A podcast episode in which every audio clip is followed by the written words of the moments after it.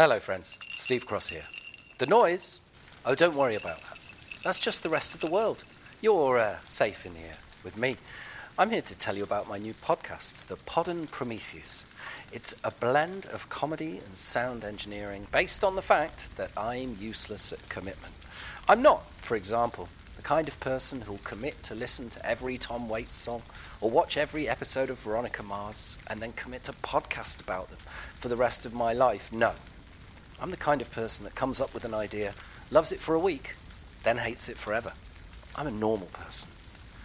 Even though this podcast doesn't start till next week, we already have our first review from 18th century literary expert Zoe McGee.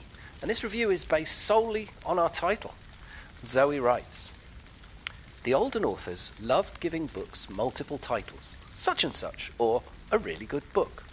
Way back in the dawn of science fiction, Mary Shelley wrote a book called Frankenstein, or The Modern Prometheus. Frankenstein himself sewed a monster from many different component parts. A little like this podcast series, will stitch together disparate formats to create output that the creator may, or may not, come to regret with time.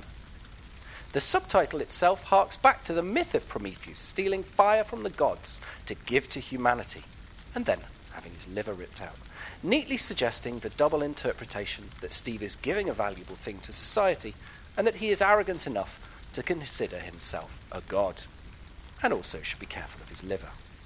Thank you very much, Zoe. I could not have put that better myself. Join me next week for episode one of Steve Cross, The Podern Prometheus, available from everywhere that you have ever got a podcast.